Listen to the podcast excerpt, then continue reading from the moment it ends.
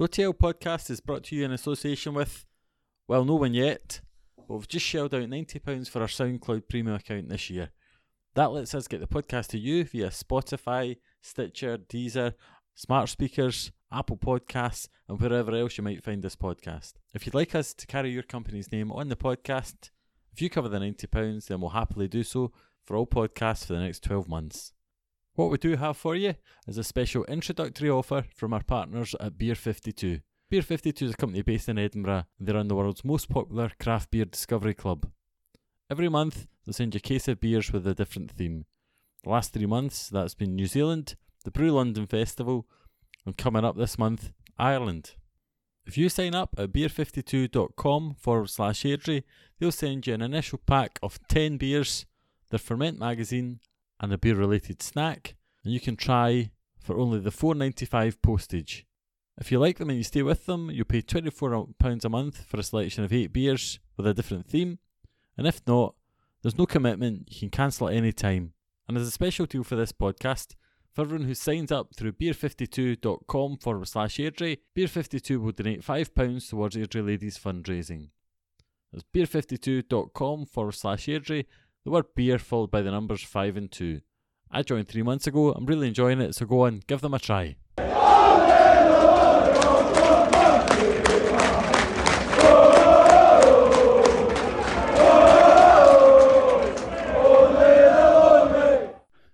Welcome to the OTL podcast. Uh, we are back during this time of self isolation. Uh, we're actually back for a second time because we recorded this podcast on Saturday night, only for me to find out that I hadn't pressed record.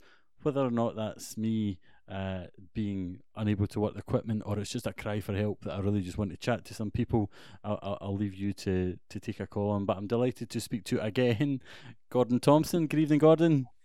Hi, Colin. Hi, Alan. And, and Alan Portis as well. Hello there, how you doing? Glad to be back again. It's bound to be better this time, let's be honest. well, it's never never worked before on my field to record. Uh, We're unbeaten in a month. uh, right, uh, but let's, let's I think set this one up so that, that there's no uh, avoiding what's happening in the world just now. There's obviously the COVID nineteen pandemic, and um, uh, there's been some quotes out of Liverpool which I think sum up quite well. Everybody's familiar with the old uh, Shankly quote of, "Oh, people say to me." Football's a matter of life and death to you. It's much more important than that. But actually, the modern day manager, uh, Jurgen Klopp, on the brink of Liverpool winning the league for the first time in 30 years, uh, just simply said, if uh, if this saves one person's life, then it's worthwhile doing. Uh, and Carlo Ancelotti said, of all the least important things in life, football is the most important. And I think that's probably where my mind's at. I mean, football's not important.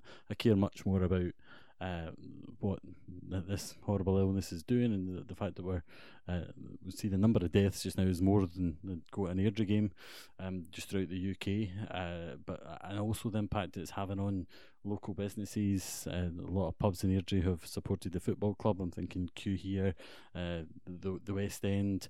Um, Four Isles always give us recording space, never ask for anything in return. Get like four cans of juice sale every time we do it. Um, there's a lot of good people within the community who are who are being hit hard by it. So our, our thoughts are with them. However, we also want to help people pass the time and hopefully we can we can bring some entertainment. There's a lot of people have appeared in the podcast and they've kind of agreed to do turns each so that we'll get some shows over the next few weeks and hopefully people enjoy listening to them while uh, our leisure time's kind of taken away from us for, for very good reasons. I thought it's worth just starting with a catch up on you know, how you guys get on now. we, we know the answer because we had this conversation, but, but I, I, Gordon, you're at the sharp end of it. I mean, the kind of work that you do, you are working with really vulnerable people in, in society and people who might struggle to get food to the best of times. So uh, you must have had a tough couple of weeks just trying to help the people that you're already in touch with. Yeah, I, I'm, uh, yeah, I have been. Um, it's, it's what I do. I run a charity that, that kind of like deals with the most the most vulnerable. So I'm kind of helping food banks and helping get parcels to people that are isolated, alone, very vulnerable, and actually a lot of people that are extremely scared. Uh, older people that think they're going to starve and nobody's going to come to, you know, get them groceries or anything like that. So it's been really, really horrendous the last couple of weeks. But at the same time, I'm actually been quite uplifted that there's so many people uh, you know, within our within our communities that are willing to help. You know, the club did a wee bit. They they gave um, uh, all the kind of stuff for the concession stalls, the way that's found its way out to food banks, it's got to people. Um, we, we, we did a, a, couple of wee bits. We've got volunteers that have been involved in the Fit Club that have been doing things like helping get deliveries to people. So it's great to see the club actually getting involved a wee bit as well and wanting to do more. Uh, other other fans groups like Diamonds in the Community are kind of doing some stuff around about as well. So it's great. It's been great to see so many people pulling together, even even you know when times are really really tough. And it's it's great to see the people here in the surrounding kind of areas, North Lanarkshire, which I cover the whole of. Uh, it's great to see so many people that actually want to roll their sleeves up and help others. So I've, I've been really heartened with that, and it's great to see. Uh, and Alan, similarly, you're a business advisor for Business Gateway. So, I mean, really, what small, medium sized enterprises, guys who would not have had any idea that this was coming along if you asked them at Christmas time. So, you, you must be seeing quite a lot of stressed people as well. Uh, how's, how's it been for you for the last couple of weeks? Absolutely. Lots of people, lots of businesses of different sizes phoning in, not knowing where their next cash is coming from, um, losing a lot of work, you know, that, that sort of stuff. So, so we've been kind of keeping them abreast of what the, the, the various support is through the Scottish Government and you know the grants, loans, that that sort of stuff, and just and just actually generally talking to people and you know letting them know that there's a wee bit of support there because sometimes you know I know the government's been throwing up a, throwing out a morass of information, um, but there's not. I think a lot of folk have been finding that it's, it's not easy to understand, and there's not a lot of people to actually talk to. So so I just just been just been supportive and signposting people to the right places and, and, and explaining where things seem a wee bit difficult. And football, I mean, life. Football was one of the first things to go. The games get cancelled a few weeks ago, before we had lockdown or anything like it. Gordon, football's a, a huge bit of your life. You've, you've spoken there. You do stuff with the club. You also take a boys' club. You're, uh, I mean, you appear on this podcast. You do training before the Airdrie games. You go to all the Airdrie games. Uh, I, mean, think you've only missed a couple of games all season, so uh, it must put a big hole in, hole in your life. Uh, does that seem weird as well?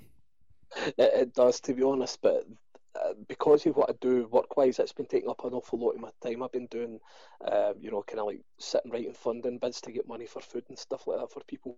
Been been doing stuff to eleven o'clock at night most nights and even at the weekend. So it has kind of taken up a wee bit more of my time. But my God, I'm missing football. When you said there it's only a couple of weeks since the game, I, you know, it, it, feels like months already, and it, it's it, you know, it's, it's massive. You know, that's one of the kind of glues that kind of hold a lot of you together. But we're finding at times, and I'm, sure plenty of people listening tonight will be, I'll be thinking I've not seen my kids, my grandkids, my brothers, uh, all that kind of thing. People that we maybe go to the games with, we've not seen them for weeks, and we're all wondering, you know, how long it's going to be before we actually do see them again. So yeah, it, it, has left a massive, a massive kind of gap, and it's not just the football; it's everything that goes with it that kind of that kind of binds us all together that's missing too. Yeah, I mean, there's, there's there's mates we all have who that's where you see them. Uh, Alan, you're no different. You you travel far and wide watching Airdrie as well. I mean, what this Saturday with with nothing on, what, what was like for you? Aye, it was it was a bit miserable. I was I was uh, I turned on Sky Sports to try and find something that looked a little bit like football, and they were showing the they were showing the World Darts Championship final from 1998. I'm not saying they're getting desperate for things to show, but that's that's pretty okay, isn't it? Uh, and you did you did trip to Aldi as well, though, did you not? yes, we, we did talk about that. I do I do have an update on that as well because, as we were saying, my mum was I, I felt quite concerned, and I, I said to my mum, I'll, I'll go out to Aldi for you, get the essentials, and she gave me a list of things, a very small list that basically contained yogurt, coconut mini bites, chocolate ginger biscuits, and some cake for the drawer. Well, she sent me out. I, she, I was down today, and she said, "Thanks for getting all that stuff, Alan. But can you go back? Um, could you get me some geraniums? Geraniums." you know, the real essentials. And I said, Mum, I can only go for essentials. I'll get arrested if I go for geraniums. And she said, That is essential. That's absolutely essential. These these flowers will not grow in the summertime if they're not planted now. So so I'm going to have to go back to Aldi tomorrow. Take my life. Mum, we're not going to have a summertime. Summer. winter before we get out the house, Mum. summer's cancelled. I, I, I, summertime exactly? I'm worried though, Alan. I think people have been stockpiling geraniums. I'm not sure there'll be any left. Absolutely, there's a black market in geraniums down, down, down behind Broomknoll Church. Tell you. Uh, right, and then I guess on to the football. So the football authorities across the world, especially the European level, UEFA, and then dropping down to the national leagues, are, are trying to work out what, what this means. I mean, uh, for me, uh, my, my key concern is around oh, the future of Airdrie, uh, but but also just you worry about football at a level.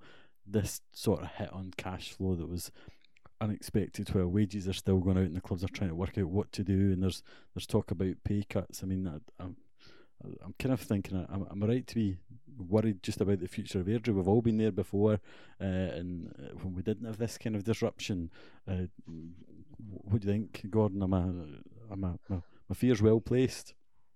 I hope I, I, certainly hope that we're in a better position now than we would have been two years ago or any of the last 15 years if this had happened. Um, we seem to have people who are quite astute behind the club now. I, I mean, I, I, you know, I'm, you know, I kind of do an awful lot for the club and, and quite close to it. I'm no, I don't have an inside track on the, the cash flow of the club at the moment, but I do trust the people that are in charge. Um, we might need some help. Uh, you, you, know, along the way, there's things like potentially furloughing wages, which would which would relieve a lot of the pressure and strain on the club a wee bit. Um, but I think we're in a far better position than, than, than maybe many of our contemporaries are as well. We, we, we obviously we all read Pie and Bovril and you know these different sites. I can't use it anymore, but at least I can read it.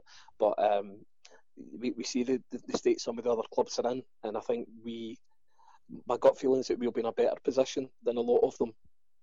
And you know, we may, we may have kind of you know contribute to something, but um, you know the club are talking about a membership scheme or something like that, and there might be things to help the cash flow. But I think overall, we're we've got really good people behind the scenes now, and it's it, it's a different club to what we were a couple of years ago. So I hope that we'll come out it well. But again, a lot of it depends how long this thing goes on uh, and what happens. But I would hope that you know, I'm hoping at the very worst we'll be back for the pre-season. Um, I don't think it will happen sooner, given the way that everything else is happening around about football. You know, everything that's happening in the world, and the way the governments are speaking, the way news articles are kind of coming out day by day, and kind of suggesting it's going to be the summer or later before things are back to completely back to normal.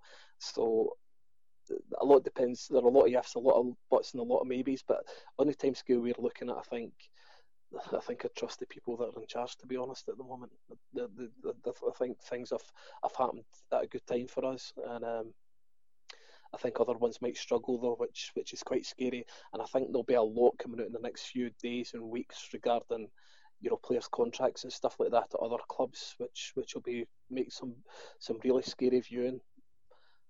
But hopefully we're in a position that we can that, that we can hit the ground running. So especially if we all pull together, um, in the coming months. Yeah, I had Sportsound on on Saturday afternoon.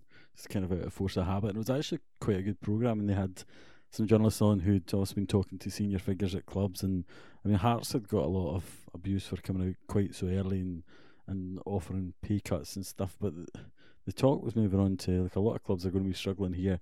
There's actually a clause in every player's contract that says in a situation like this, uh, the, the contract can essentially cancelled without the players being paid further. He said clause 12 they were describing it as. So it's really not what you want to see because we, you, know, care about football players as well. That, that, a lot of them in Scotland won't be making huge wages, and so just in the same way as anybody else, it's not the time you want that to be to be happening at. Alan, again, with your business advisory head on uh, Raith Rovers, so they posted a loss of eight hundred thousand pounds last year, and, and I don't know what Falkirk's figures are, but I mean they wouldn't have been expecting to come down and have spent a bit of money trying to get up. I mean, what what does it do to a business if, if all of a sudden you just have uh, your, your your gate money not coming in for a few weeks?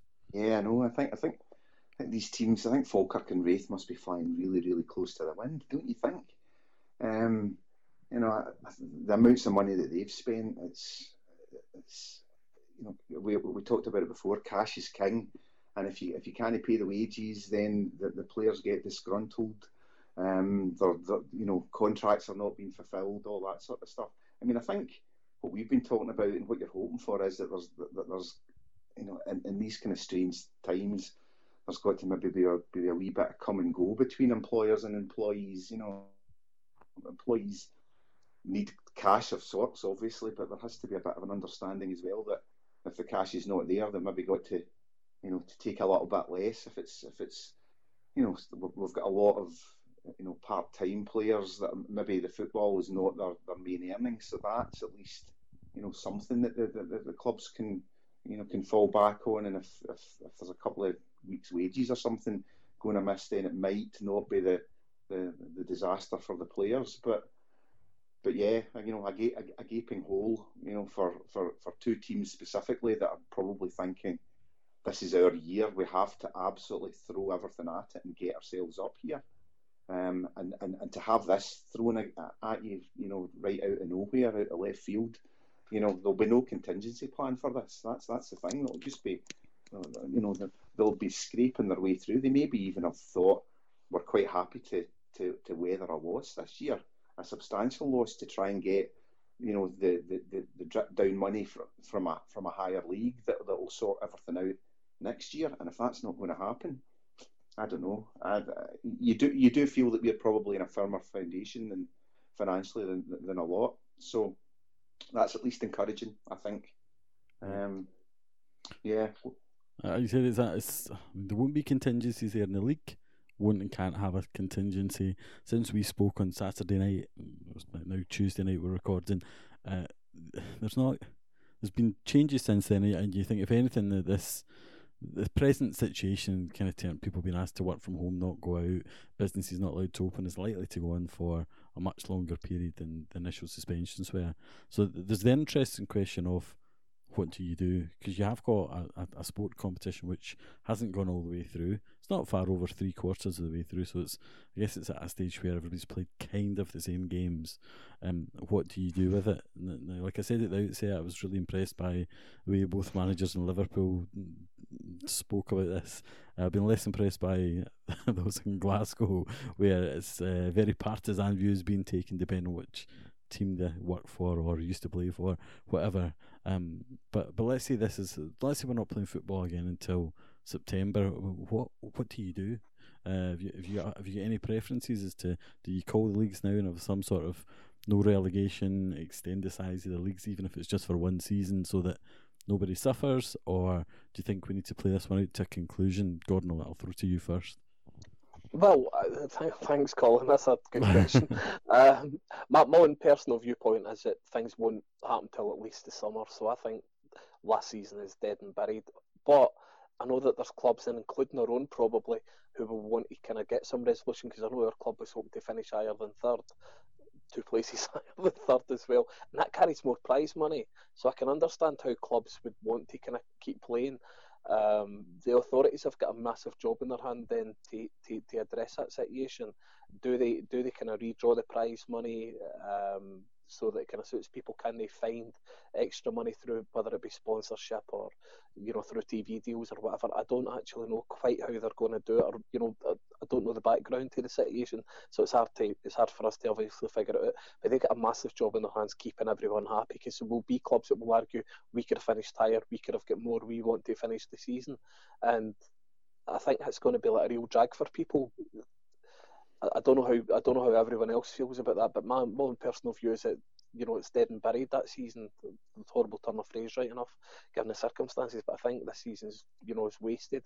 I, I would love whenever things happen again to have a fresh start. I think by the time this this whole thing's done and people are allowed out of the house, they'll actually want to go to the football. I can imagine a lot of wives or, or husbands in some cases will love to chuck their partner out of the house and say, "Go, take the kids with you, get to the game." So I think we could see a, a rise in crowds. You know, come you know come hopefully July or August, whenever it does start again, hopefully, and um, I think a fresh start's what we all really need. Some of the easy things to, to, to do if they do that is, is obviously they'll just need to award the titles based on where they're at, but prize money might be a an issue that they, they maybe need to address, and um, and also the league sizes. It would be very unfair to relegate a team based on where they are because everyone would argue that they could have got out. I know the likes of Hearts would be absolutely jumping up and down. It shouldn't be about one club no matter what we do. Um, but I think I think the likes of the Hearts and other teams that might be staring relegation, Partick Thistle might argue the same. Brechin or Albion Rovers certainly won't want to demoted down into the lowland leagues or whatever. So I think they will need to reconstruct if they do. But one of the things that gets me, Colin, I think you you kind of said it there. You know, would they do a, a, larger league for one season? I think that's a disaster. You do not want to go up and then immediately be chopped back down again. So I think if they do change the league structure, they need to maybe commit for maybe like five seasons or something before they could they could change it again because I don't think it's fair to to, to have a, a, promotion one year and then suddenly be looking at five or six teams facing relegation the following season uh, to to recalibrate the leagues. I think if they do kind of go to something like maybe two 14s or something like that, um, you know, for the top two leagues and, and, and maybe a bigger kind of third division, I think they need to commit to that for a wee while because if they don't, that that leaves us with um, you know, like quite an ugly situation the following seasons, which, which yeah. could be detrimental to the game. So uh, there are a lot, a lot to think about. I think the the powers that be have got a lot of time in their hands at the moment. Uh, they, have obviously got issues with contracts and stuff like that with players and all these potential minefields that you mentioned there about this clause uh, that could be invoked and, and people arguing over over contract sizes. So there is a lot to think about, but I think they need to find a way of obviously sorting a resolution. My own personal gripe, I would, uh, my, my personal point of view, I would rather see a fresh start if, if it goes any longer, which I can't, uh, I can't see it being, you know, a quick resolution to this thing at the moment. So uh, I'm, I'm all for a fresh start. That's my standpoint. Alan, what about you? I don't know. I think I think I tend to go in a slightly different direction in the sense that not not like me. Um, I, I, I, tend to feel that people are very much in a rush to make rash decisions on things that we don't really know what's over the, the brow of the hill type of thing. So, I, I mean, what's the what's the landscape going to look like in four weeks' time? I, I don't know. It might be horrendous, or it, it might be a long drawn out process to get ourselves back to normal again. But it might it might be a bit more optimistic than, than, than we're looking at, and maybe you know cramming some cramming some games in towards the end of the season and cramming some uh, cramming some games in at the start of a slightly delayed next season might just just be the answer. Um, I, I, don't know. I, I, I, really don't know. There, there, was one thing, Alan, that your old school pal mentioned uh, the other day uh-huh. um, when he was talking about it. Um, sorry, I, I don't know if I've went outed something there I shouldn't have said. But... well, he's now he's now Airdrie's most think, famous son, so I think we may as well talk yeah, about I think, it. I think I think Mr. Leitch is now the most famous man from Airdrie. And uh, it was something that he said, Alan, that kind of got me. And I've obviously been thinking the same as yours. You know, like you know, hold your hold your horses and just see what the future brings. But uh-huh. he actually mentioned something at the weekend when he was speaking, and he was talking about coming out the other side of the curve that's getting flattened. What what might happen in three or four weeks? And I'm looking at America at the moment, and remember there was a talk at the weekend that Trump was talking about we'll have this back to normal by Easter, and now suddenly he's changed tack and said it'll be at least the end of April before he thinks about it. Well, uh-huh. Jason Leitch was talking at the weekend, and, and it, it's actually perfect sense that I've seen it before somewhere else. That when things are ready to break in terms of, you know, starting to, to kind of return to normal, what he was talking about was actually the, that would need to be a longer process. You can't just go crash bang wallet boom straight away back into 50,000 people turning up at stadiums or 500 depending. It was going to be a slow process. If if you just go and open the floodgates immediately, you'll probably end up kind of relapsing them back into stage, you, you know, where we were. So I, I think they're going to have to control any kind of return to normality, and, and whatever we do, it will be like a kind of like a slowly phased return, so that we don't create another curve. Mm-hmm. Yeah, I know. I, I, do understand that. If that makes sense, so that's why I'm kind of starting to think a bit longer term that Aye. we're going to be looking even even if things are looking a bit better come April, it might well be that they say, wait a minute, we're not having football. And and even though we only get Krusey, you know, like under a thousand, the other clubs are going to like Kruse sometimes up to you know up to sixty thousand in Scotland. And I don't think that's going to happen immediately. Even if they do say, you know, first of May we can all go about our business, I don't think you're going to get sixty thousand people in a football stadium or people go to pop concerts or anything like that immediately. So that's how I think it's going to take a wee bit longer to actually return to normality. So. I don't know. All you need to do is actually tell folk that they shouldn't be doing it, and they'll do it. Judging by yeah, exactly. Yeah. Judging by the maniacs that are creeping about this week and the last week, honestly. There's also an idea about can you get football behind closed doors, but I don't see. Is there any point to that, really? I mean, honestly, no. I guess for people in the, the counter argument you run is look for people in isolation. Uh, it's hard for them to pass the time, and a lot of people love football. So you could start it up and televise it more broadly than it is on Sky. Then it could be really good for the, the nation's morale and mental health. Well, aren't we aren't we just as well watching all the old games in Sky and stuff like that then, or or the BBC showing all old games? Because let's face it, football was better 20 years ago than it is now. So, and I've forgotten half the games I saw before. So I'm I'm quite happy to have my fill that way. I, I, I just don't see that watching football matches in an empty stadium, in empty stadia, where you know putting footballers at risk and, and, and just for the sake of you know, having something in the TV to watch. I don't, I don't, I don't think that. I don't think the, the other, are, are, constructive in any way. The other side to that one is that if you do resume the, the games behind closed doors, the teams that are really struggling, like who's to say that um, any TV channel is actually going to show Raith Rovers against Forfar, for example, right? And you've got these contract problems still brewing. So if you resume the games behind closed doors, that would mean that you, you can't actually lay off the players like the some of them possibly could be planning on doing. But there's not going to be any revenue or income unless a big TV deal thrashed out, which I no, that's never going to happen. happen. So uh, uh, I, am not sure that the closed door thing would actually no, work. And the, and the bigger clubs, if, if they are looking at things like the you know the furloughed employees type of thing, once you furlough an employee, they can't they can't do anything. Bring that, them back, yeah. They've got to sit at home and they can't do anything. And that is a 12 week thing as well, if, as far as I'm aware. So I was going to say, I mean, that that's assuming that football players don't get it and spread the virus. We've seen with Mikel Arteta was one of the first kind of high profile uh, news reports of someone having, and probably accelerated games being cancelled that weekend because the Premiership were, were set to play.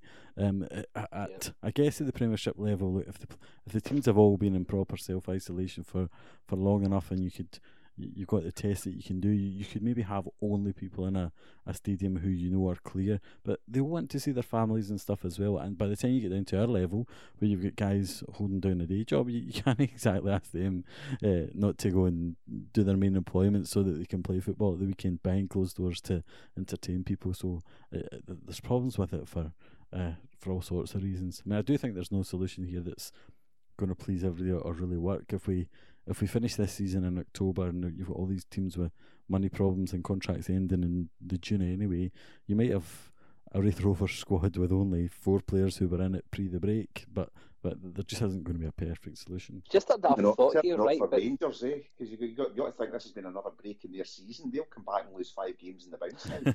yeah. Hearts might win one or two games and then go back to normal again as well.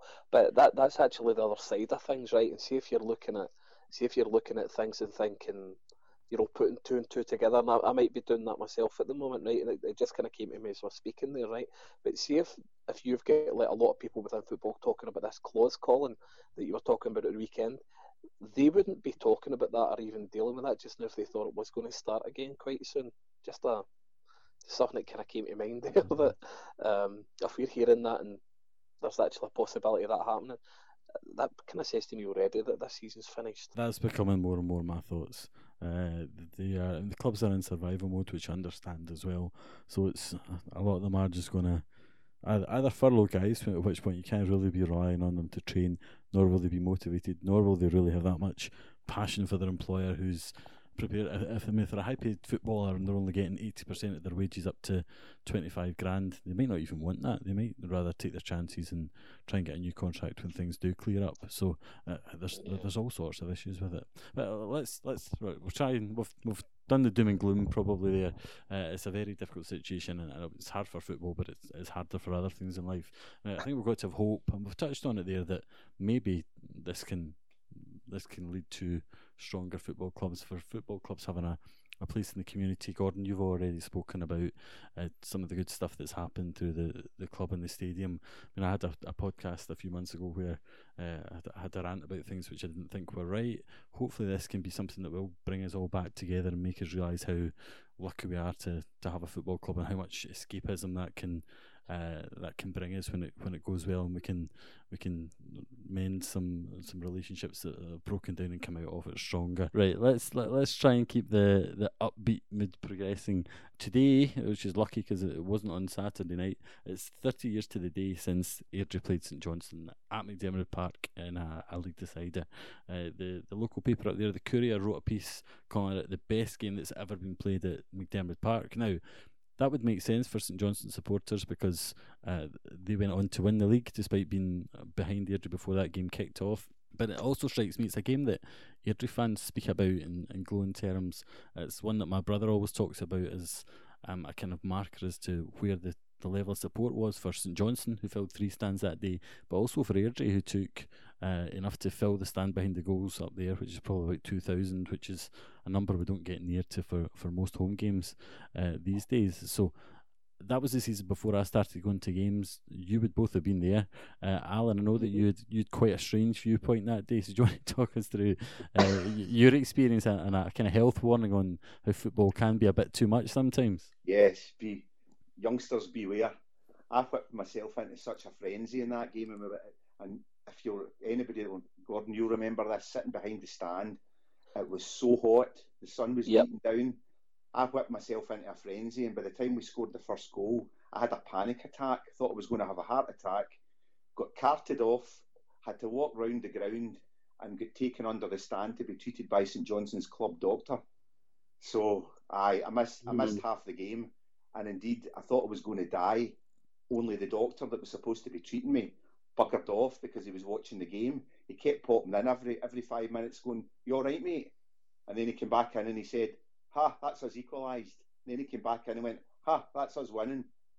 I, I, didn't feel his bedside manner was particularly wonderful, I must be honest. But but can we just point out here that you were about 25 at the time?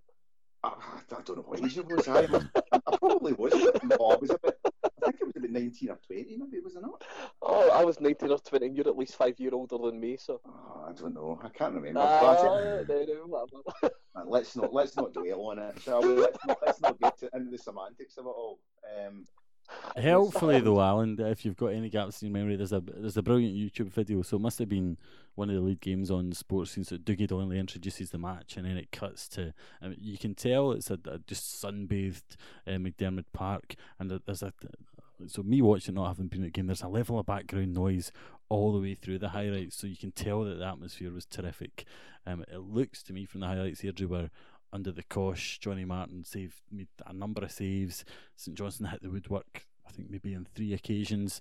Stevie Gray scores a goal, which is an absolute screamer. Uh, and I mean, at that point, I think there's only about ten minutes left. But as you as you say, St Johnstone turn it round uh, and and Airdrie lose. But that's that's the highlights of it. Gordon, talk us through what was what was that day like? I mean, it was amazing. If I remember right, we get the Barrel Volks buses up, which we used to do quite a lot back in the days. And um, yeah, you're right. It was absolutely bouncing. It was at it was a time when you still could have a good drink on the bus as well without too much grief. Uh, we always stopped in Dunblane on the way up and the way down. If I can remember right, that was a game where someone had, had left some empty cans on top of the police the undercover police car. You know, so it looked like you know the you know the sirens on top of it. So it was like um, it was just a kind of party atmosphere all the way up and down. You know, and as you said, the weather was seasonally hot. You know, global warming. Come on, thirty years ago it was warmer you know, in the same day, um, the equivalent. So um, everything was right, but it was a great season. We had won the first game that season at McDiarmid. That, that was the first year that McDiarmid had been opened. St Johnstone were getting really big crowds, and we were the first team to win a competitive game there against them. Um, infamously, it was I think it was Tam McAdam that scored the first goal, and then Innes McDonald scored the winner. Oh no, sorry, it was Innes McDonald scored the first goal, and then Tam McAdam scored the winner. You know, 75ish kind of minutes into the game. So we had already beat them. We had been yo-yoing for the league. We had bought Owen Coyle uh, and John Watson from Fulham, if I can remember rightly, um, just a month or so earlier as well, and, and we're making a push. But I think getting into that game, the momentum had kind of swung a wee bit towards them and away from us. They had a cracking team at the time. Some of the some of the players that they had, you know, were were, were pretty decent. We were talking about the top end of the, the, the championship, obviously, or you know, Division One as it was at the time, and they had a lot of great players. You mentioned guys like Stevie Maskrey, Roddy Grant was playing. Um, I can't remember if Alan Moore had signed for them at that point. He had, yes, he was. A uh, he did, right. So that that was a great front three. The guys like Paul Cherry in the midfield who were cracking players. They had Mark Treanor, you know, they, they signed from Clydebank, you know, playing at the back, and you know, just the whole team was excellent as well. And our team was every bit as good, but I think the momentum had switched a bit. Although we had signed Coyle and Watson, I think I think we had kind of lost a bit of momentum at that point in time, and um, there, there were things like I think I can't remember, but I think some of our, our defenders like Brian McKeown had maybe been out injured for a bit, and I don't know if they were slowing down, you know, if he was slowing down a bit or some of them had been injured, and it was starting to look a bit makeshift at the time. Uh, we had Butler playing in centre midfield. Remember? Sorry. Brian was slow for the penalty. Remember, wasn't he? Just uh, well, I was it even at, was it even in the back? I can't remember if it was inside the box or you know borderline or whatever. But it I think it was actually. It was a bit debatable at the time because the guy was moving. Something like that. I mean, it, it, probably was a penalty. Probably, probably idiotic trying to deny that one. But at that point in time, our defence had became compromised even more because we had Sammy Conn playing at left back that day. So I remember Paul Jack was missing. Ian McPhee was missing, and I think there was others as well.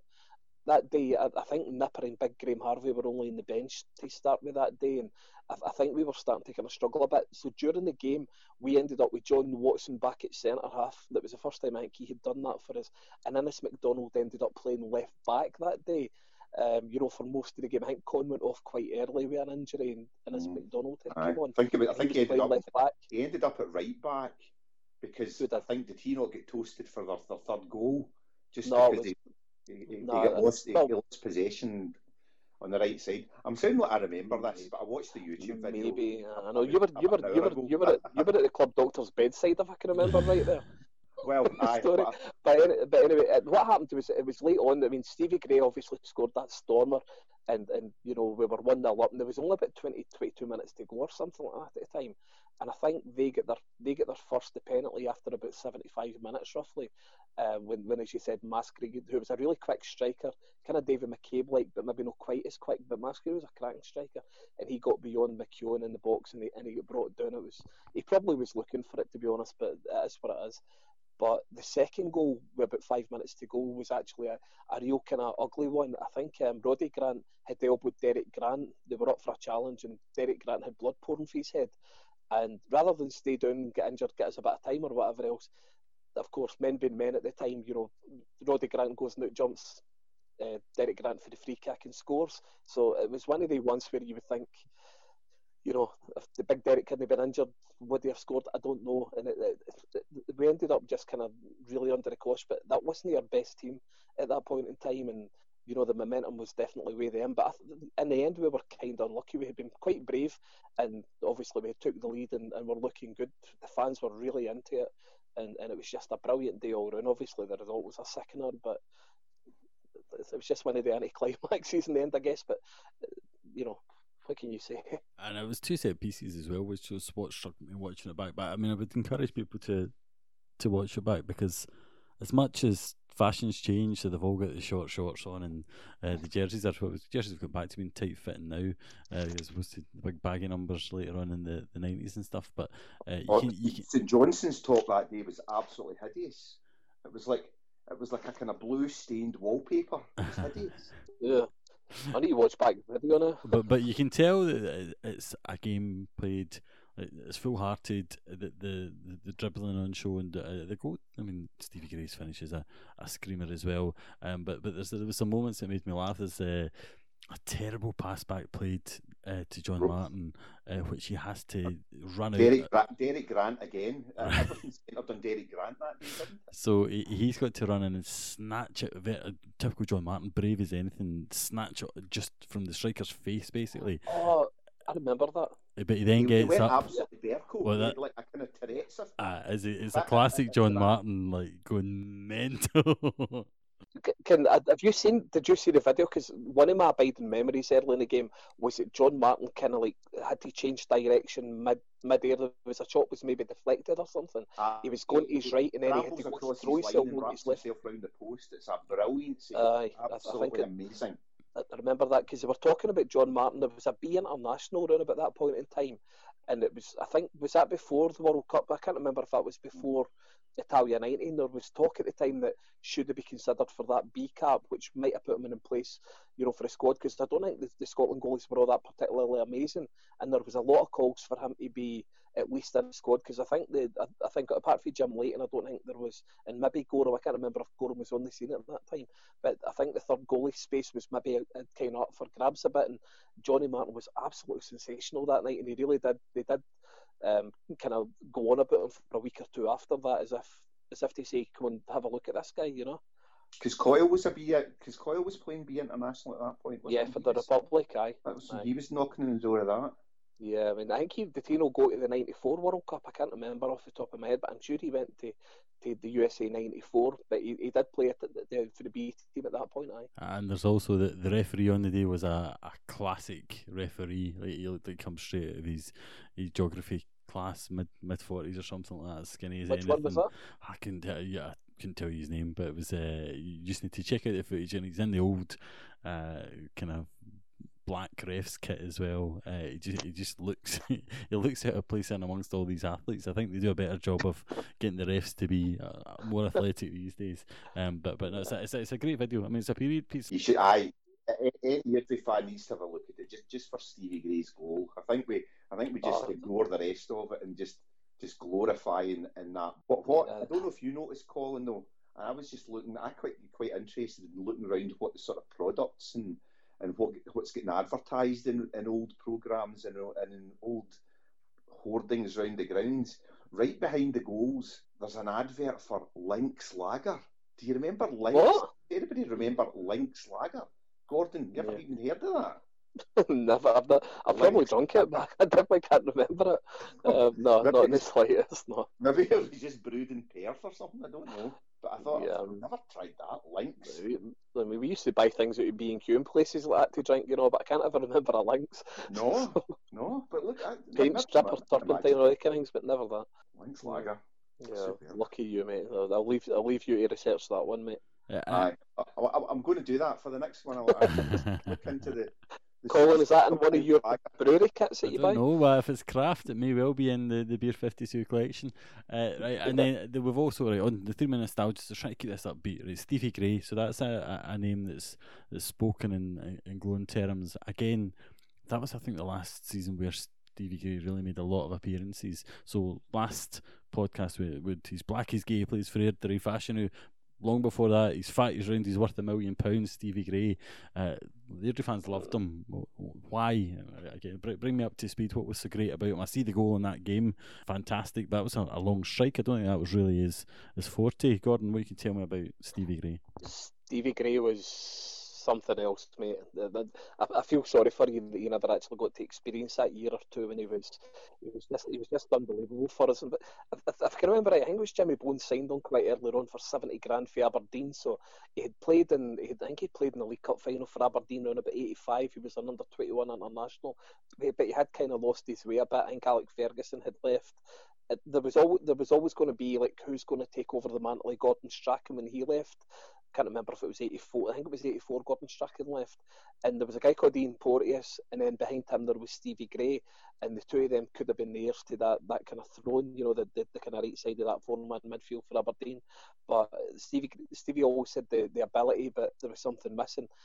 I think we I think we eventually found out what it might have been, but um, he was one of us. He was always down the staging post you know, back in the day and, and, and other pubs and that, you know, after training and that, you know, he, he would boot with the lads, he was great, he was approachable, he would certainly let you buy him a pint. I don't think he ever bought any back, but he would certainly let you buy him a pint and, and you know, he was just a great guy, he was out about the town, everybody loved him, his patter was good, he had that sort of swagger about him. I, I think the, the best word to describe him would be gallus, maybe, on the football pitch although he wasn't the biggest, he would get tore in. You know, he, he, he was quite a tough wee guy. He, he was fair Irvine, which is which isn't the it's of the most subtler places as well, you know, and you know you've got to be able to look after yourself. And um, he, he was very streetwise on the pitch, but he had a lot of flair about him. There was a game against Forfar or something like that where I think he turned the left back inside out about seven or eight times. It was as if he was actually just turning him for fun, and uh, he would always get his cross in. There was a lot of games those those couple of years. I remember Albion Rovers that came up, and there was a game down at, at Cliftonhill, for example. The only the only thing worth watching was Stevie Gray Uh, you know, everybody else was just like, you know, was just there. It was just a game on a big heavy pitch. Stevie Gray would be like a world beater, you know, like you know, like throwing shapes everywhere, you know, and and and you know, he was worth the admission money, and he was an entertainer. You would feel the buzz as soon as the ball went to him. You were expecting something to happen, but he would run at people. He would take men on and beat them, make a yard of space, get a cross in. He, he was just an entertainer, and and you know, you don't get very many of them in football, and, and unfortunately for us, even even after, you know, thirty years since since, since he really was was a thing with us, you don't get too many like him. David Fernandez had that same kind of, you know, natural skill without being the paciest. He could beat a man, you know, you know, at ease in any kind of way that you could imagine. Um, but we don't really get an awful lot of players like that, and it's you know, apart from Paul Mackay, who's obviously the, the modern day uh, assist machine no, that was a joke, obviously, for Alan there. But um, you don't get very what? many players what? like Stevie Gray at all. Gordon, I dropped off 10 minutes ago. so, yeah, Stevie, Stevie was brilliant. Just a one off, really. Uh, Alan, you got any key key memories of his time at Airdrie? Um, what was the what was the word I used in, the other night there? Mercurial. Mercurial, yes. Aye. I, I, I just I just like guys that, that, that can beat a man, and there's not enough of them in, in, in football anymore or Scottish football certainly. And you know, it, it was just that unpredictability. The as as Gordon rightly says, he didn't have. I wouldn't have said he was hugely paced, but he was. He just had that ability to completely fox opponents. They didn't know where he was going. Um, and and I can remember that game with, with Forfar or whoever it was, and it was just almost embarrassing. He just kept going back to beat the guy again. He didn't need to do it, but he, I'll go back and beat him again and again and again just because I can. Did uh, they actually pull his shorts down? I can't remember now. might, no, it was a different game, I think. Um, right, okay. no, I, I, think we were blessed. I think in that, and to, to think in that team that we had Stevie Gray on one side and Innes McDonald on the other. Oh, you know, the, you know I actually kind of preferred Innes. Eh? I kind, I kind of preferred Innes. Well, I don't know why, he, but he, he just used I, to I get in front of guys amazing. and shuffle around and put his he always used to put his that, that kind of overlay of his his boot over the ball to that you thought they're never going to buy that, and defenders just bought it every single time. They didn't know whether he was going to cut left or cut right or knock it through his their legs or or, or, or whatever. It was just it was just magic, and and, and I know you were disagreeing uh, the other night. We were talking about it that you know I, I think probably Stevie did dig when when when is necessary, but I'm very much of the view that when you've got guys like that you know, that's their job to do that, and they maybe they don't need to have that that requirement to, to, to fall back and win tackles in the middle of the park and whatever. That's that's for a couple of other guys in the middle of the park that are good at doing that. You just get guys out in wide areas and old kind of old fashioned wingers and, and, and, and let them create stuff. And as you say, you know, always get his crossover, always beat the man. The, the, the, the guys, could, the, the full backs couldn't contain him. So you get it, you get it out wide. He was going to get beyond the guy, and, and a good cross coming over. You know, guys like that don't need to fall back and win the ball in the middle of the park or. You know, well, he, he did. He, he actually worked really well because I, I don't know if you remember that year. I think when Gordon McQueen left, David McKinnon was the right back, but McKinnon and Tom Black left, and we brought in Paul Jack, and, who played at left back initially, and Jimmy Boyle was the right back and Stevie actually worked really well, and Innes McDonald on the other side as well. They, they worked really well with the fullbacks. So uh, uh I remember a Partick Thistle fan that was a, a lecturer down at the college when I was there, doing about 89, 90, used to say either wingers, but they're no real wingers, are they? And um, kind of right in a way that, you know, they were, they were more like kind of, they were, were more like box to box midfielders out wide who just happened to be brilliant at skinning men anyway. And and, and, and supplying, but they, they actually weren't brilliant. They doubled up really, really well. So that was something I always remember about Steve Gray. He wasn't lazy, uh, you know, at all on the pitch, you know, in his prime. But the first year that he was there, he was, you know, that was that, that year we're talking about with the St Johnstone game. He was absolutely brilliant. I think the following season, under Bone, was when we had Lawrence Harvey and Coyle up front most often. And um, I think Stevie had a lot of injury problems, if I can mind right. He didn't. He didn't play as much that year. I don't think. no, he? but but when but when we got to the end of that season, when we get promoted, I think you know the uh, things had kind of tapered off when Coyle was out injured for a while, and I think towards the end of that season, I remember a game at Meadowbank, if I can remember rightly. Um, we went back to the 4 4 2 kind of thing. I think Coyle actually played as a left winger, don't ask me why, but I think Coyle was playing more as a left midfielder, left winger, Gray came back on the right. And I think it was when Gray came back in that that kind of helped that. And John Butler actually finally kind of you know, really coming good. Remember the overhead kick air, you know, kind of helped set. There was a game at Meadowbank midweek, if I can remember it, a midweek game at Meadowbank, and I think there was the air game on the Saturday, was when we actually turned it around. We actually halted the slide and get back into the promotion campaign. We had about, you know, eight or nine games to go, and I think Stevie came back in the right wing and played pretty much to the end of it. I remember him playing and doing well doing it at Partick as well, one of the games, and and I think he, you know, I think, I think he kind of helped solidify that team in the run in whenever he finally came back. I don't think he played much after that for us, unfortunately. When Funnily enough, Gordon, the only t- the only game I can vividly remember him playing was that Meadowbank game, and he he came on from the bench, I'm sure, and that's what sticks with me. Just the absolute buzz around the crowd when Stevie Gray was coming on. So it was like, oh, this boy's this boy's amazing. Uh, so Yeah. so so yeah. I think he had a lot. Of, I think he had a lot of issues in that at, at that point in time. It was it was a, a bit of a tragic kind of story. Obviously, we all know the end, ending a few years later, but he, he did have a lot of issues that year. But that, that first year in particular, Colin, he was just um, he, he was so entertaining and so good. It was really him and Nipper. Nipper Nipper could be like a one man team a lot of times at that point in time when we were we were maybe struggling, and, and Stevie was the other one that did that quite regularly, and um, he, he really did kind of carry us for a wee spell that year. But you know, he, he was just a pure born entertainer, and we've not really had many guys like that at all, mate. So We get the stadium the other year when Owen Coyle did a bit after dinner speaking, uh, unfortunately, I wasn't. uh, and I'm sure I'm, I'm sure these are just like standard jokes that he got off the peg. But he told us a story about uh, Jimmy Bone come into the, the the changing room and said, "Right, boys, we're playing on Sunday this week because we're on the TV. That's Sunday, so that means Stevie on Saturday night." You're in your bed at nine o'clock. And Stevie Gray said to him, Are you alright, boss? My night out's a Friday. Which, uh, from what I hear about him, probably was true. Uh, but it was, it was, believe me. uh, but aye, uh, you're right though. You don't you don't see skillful wingers in football at the moment, and these things do all tend to be Yeah. cyclical. And I don't know if it's coaching. It the coaching is about pass completion and ball retention, but you do it will it will come back into fashion. Uh, uh, uh, it, it, it was it's some, something badly you, got, missing. you, you got me thinking back then about going to. Do you remember going to uh, Meadowbank Stadium and watching Airdrie? Oh. oh, God, that's horrible. not some. That's not somewhere that you'd, you'd, you'd absolutely be desperate to go back to. It was mad, wasn't it? no. Do you remember? Well, they've all the thankfully knocked it down now, so? Do you remember that? All the stewards had white coats on. like, oh, oh, no, right, no, no.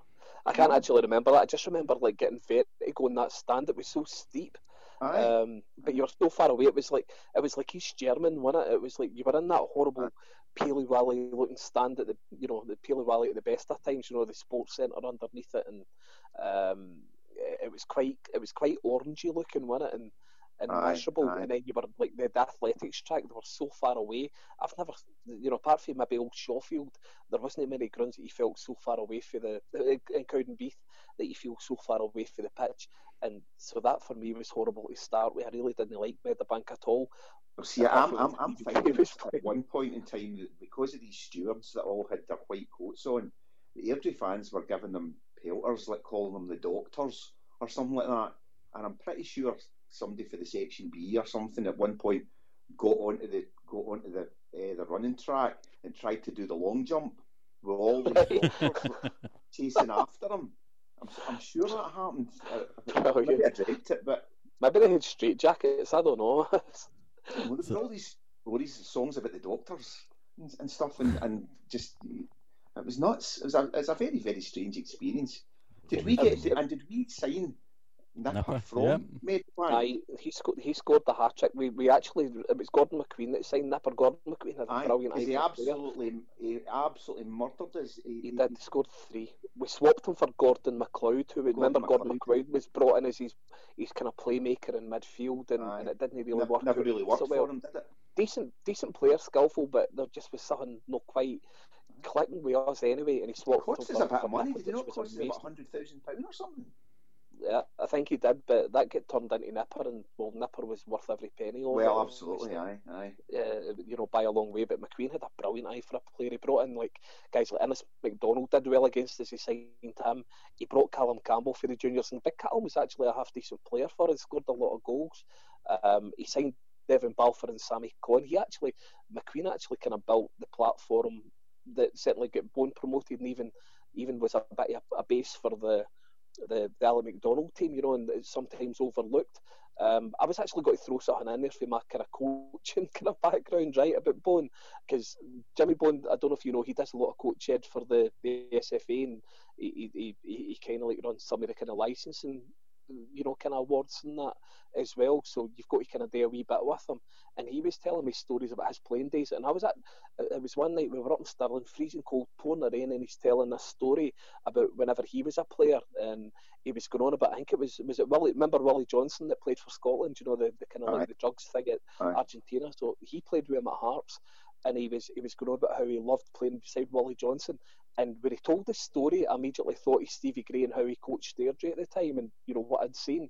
Because he was talking about Willie Johnston was the kind of guy that he said to him that there was a signal whenever he kind of like beat a man and did something with his arm or shoulder, he knew that that ball was getting delivered to the front post, and he'd tell Jimmy Bone, if I if I do this, if you see this happening during the game, you better beat that front post and convert right. And Jimmy Bone was like, sure as fuck, he, he goes and drops his shoulder, hits the byline, boom, the cross comes out, I hit the front post, bang, goal, right. And it was like I immediately thought that's a bit like uh, that's a bit like you know like what he's you know Stevie Gray used to do. You know we were talking about that game where he would beat a man, beat a man, beat a man, but quite regularly his his crosses into box were getting converted. I thought the way he described his in playing experience with guys like Willie Johnston was exactly you know like what we got with Stevie Gray and whatever else and there was other funny stories about Ian Scanlon, you know, when he signed for St Mirren was the exact opposite. He would beat a man for, for fun and then go and do it again and whatever else, and Jimmy Bone would make his run and didn't he score the goal kind of thing. So I immediately thought that, you know, the, the experience talking to you like a 70 odd year old Jimmy Bone at the time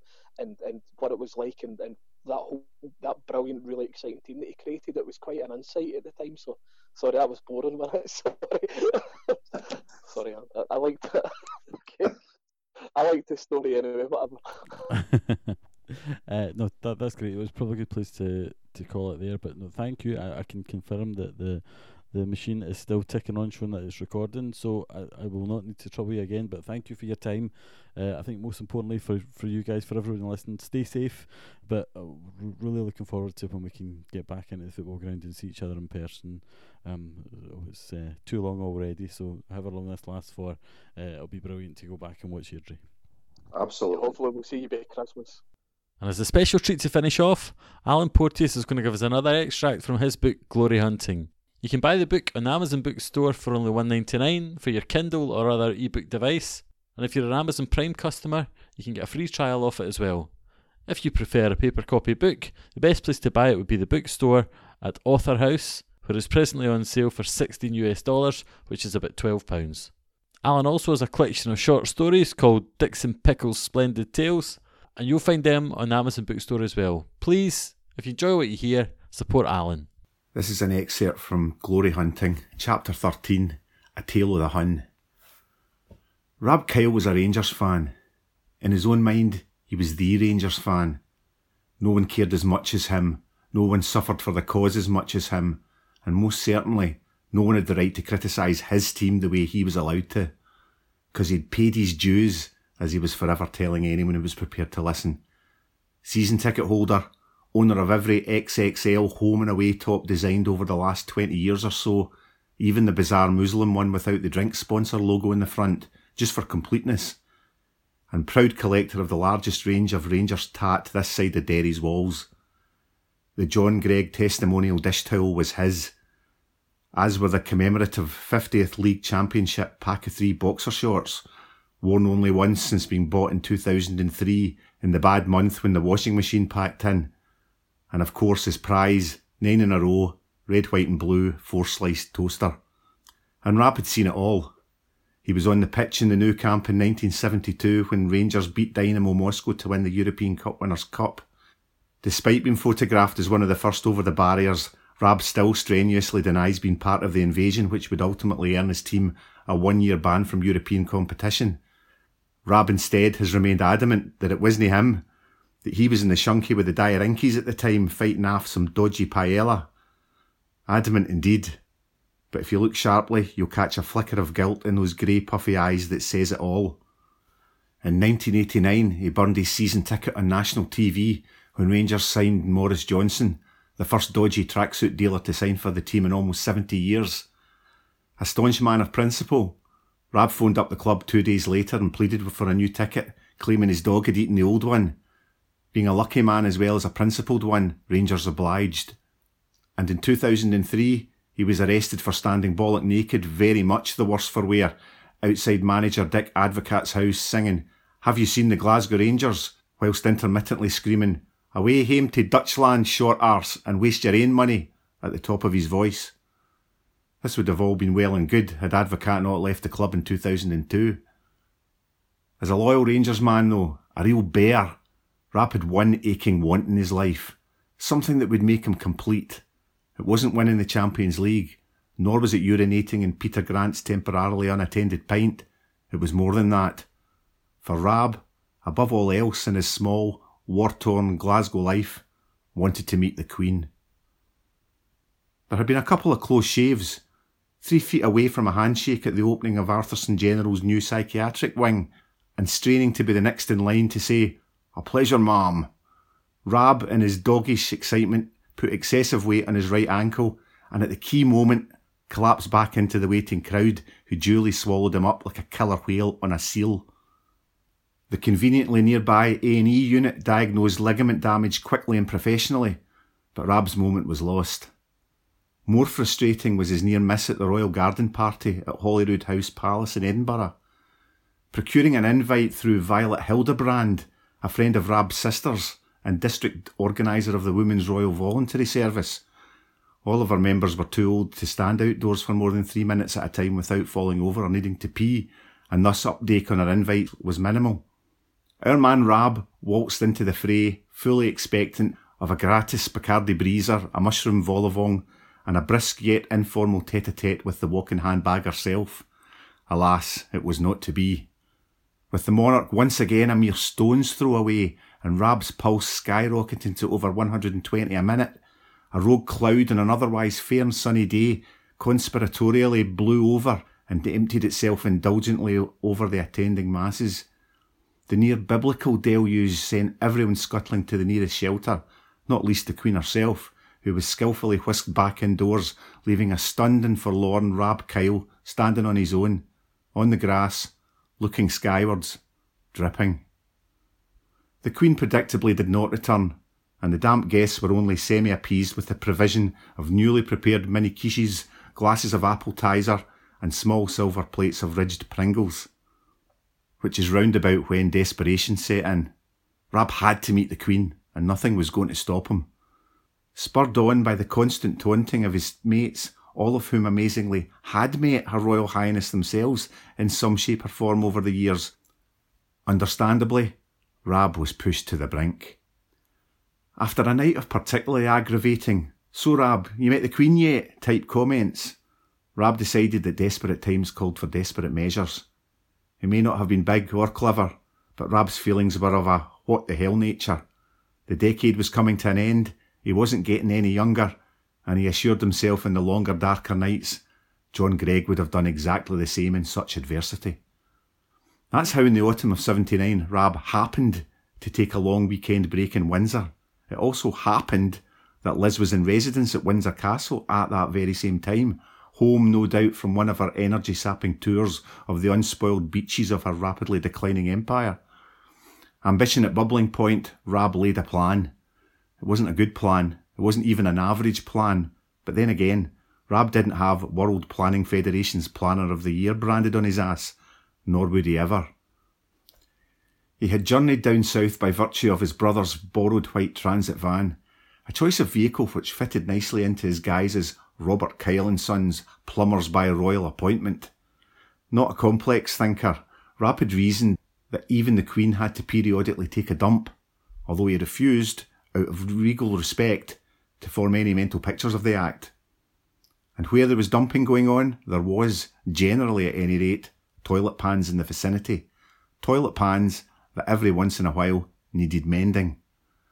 So it was that Rab drove boldly up to the main entrance of Windsor Castle and calmly announced himself as being there to fix a couple of faulty cisterns in the private quarters. Security being somewhat slacker in the late 70s than at present, Rab was miraculously shown in by a slightly harassed house manager who gushed that he was aware of the faulty units in question, but added absently that he couldn't remember sending for the plumber though. Within minutes, Rab and his tool bag containing a hammer, two roll plugs, a toothbrush, and a bounty were being marched up wide, thickly carpeted stairs along stretching wood panelled corridors until finally reaching a marble convenience the likes of which had not been seen since Xanadu returned to the dust it had been built upon. It was about now that Rab, I imagine, wished he'd chosen a job he could actually do. As an electrician to trade, he didn't know a stopcock from a pump valve, which, as an aside, makes it all the stranger why he didn't choose electrics as a cover in the first place. Anyway, luckily for him, he was left on his own to do the necessary. Unluckily for him, he decided, before downing his tools and embarking on a swift scout around to find the Queen, to have a quick rinse in the nearby Royal Basin. After a precursory splash in his face, however, he reached out, eyes closed, for the hand wash, only to mistakenly grab an inconveniently placed plastic bottle of detergent instead. Within seconds of liberally applying the cleaning fluid over his mug, an allergic reaction had burst onto the scene and was in full, angry red swing. Luckily for Rab, only one of his eyes had been exposed. However, in the shock of his error, the offensive liquid snuck into his open mouth, causing his tongue and inner cheek area to instantaneously swell up like a big pink souffle. Disorientated and groping around for a towel in considerable discomfort, Rab fell out the toilet door and blundered his way semi blindly down the hallway, all the while moaning incoherently and dribbling down the front of his royal blue overalls. With the pain inside of his mouth growing in line with the size of his inflatable tongue, Rab chose what he thought was the doorway to the main stairway area and staggered through, only to find himself in a small, peaceful study room and, spectacularly, face to face with Elizabeth II, the monarch of our realm. For an instant, they both simply stared at one another. No doubt trained in how to react to such matters, the Queen fixedly inquired, And who, sir, are you? Rab, whose face now resembled a half pound of corned beef and was twitching involuntarily with his streaming right eye, said nothing. Again, sir, who are you, and why are you in these quarters? insisted the Queen deliberately. Slowly coming to terms with the situation, Rab cleared his throat painfully and embarked on a highly emotive from the heart speech he had run through in his head in his quieter moments a thousand times before. Franks lablafsablism, began Rab sincerely, bowing his head and only slightly dribbling on the carpet beneath. Within minutes, Rab was in police custody. Were it not for the confusion surrounding Rab's demeanour, he would undoubtedly have been in serious trouble. However, bemused security officers were at a loss as to what to make of the sweating, crimson faced specimen who was now holding his head at a constant 45 degree angle, who had given up trying to respond to any form of questioning and who instead was now reduced to murmuring what sounded like Shower Queen and Thunder Victorious repeatedly with wide, pain stricken eyes. The man's clearly deranged, muttered the in charge cop almost confidentially to a concerned looking subordinate, and after much debate and low murmured discussion, Rab was hoisted to his feet and gently escorted from the premises. Nowadays, of course, such antics would have been considered a serious compromise in security and a field day for the press. In a busy news week in late September 1979, however, wider exposure of the event was limited to a small, unspecific inside article of the Reading Standard claiming stroke victim in castle breach. No names were mentioned, although the paper alluded to the suspicion that the intruder was possibly a war veteran from the Korean conflict and went on to disclose a helpline number for those suffering from post traumatic stress disorder. After the application of various steroid creams and an industrial strength course of antihistamines, Rab returned home the conquering hero. Twice she called me sir, he boasted to the pub ensemble, to the butcher, his barber, the postman, the common man in the street, and pretty much anyone who happened to cross his path. Makes me practically a knight of the realm, he would conclude with that grin of his etched onto his well slapped looking face. So Rab got to live the dream, and the Queen got to meet Sir Rab Kyle of Arthurstoun, Scotland. No doubt a memorable experience for both of them. The last time I saw Rab was in Jonesy's parents' house the week before Jonesy's dad left home. He was in his usual place on the middle of the couch, straining its cushions into a V shape with his sizable ever expanding ass a can of Schlitz lager in hand, he was watching a live European tie on the TV. Rangers lost the game 1 0, if I remember, but Rab was unabashed, and having told us one more time about the time he went to Windsor, he proudly pulled out his new wee treasure from his jacket pocket.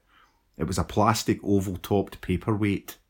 Inside the paperweight was a mini model of Ibrox's main stand, and when he shook it, snow fell gently and hypnotically on its roof and the grey ground of the adjacent Edmiston Drive. All the while the snow was settling, Rab grinned and picked at one of the many scabs on his neck. Once it was done, Rab took a slug from his can, smiled, sat back, and shook it again.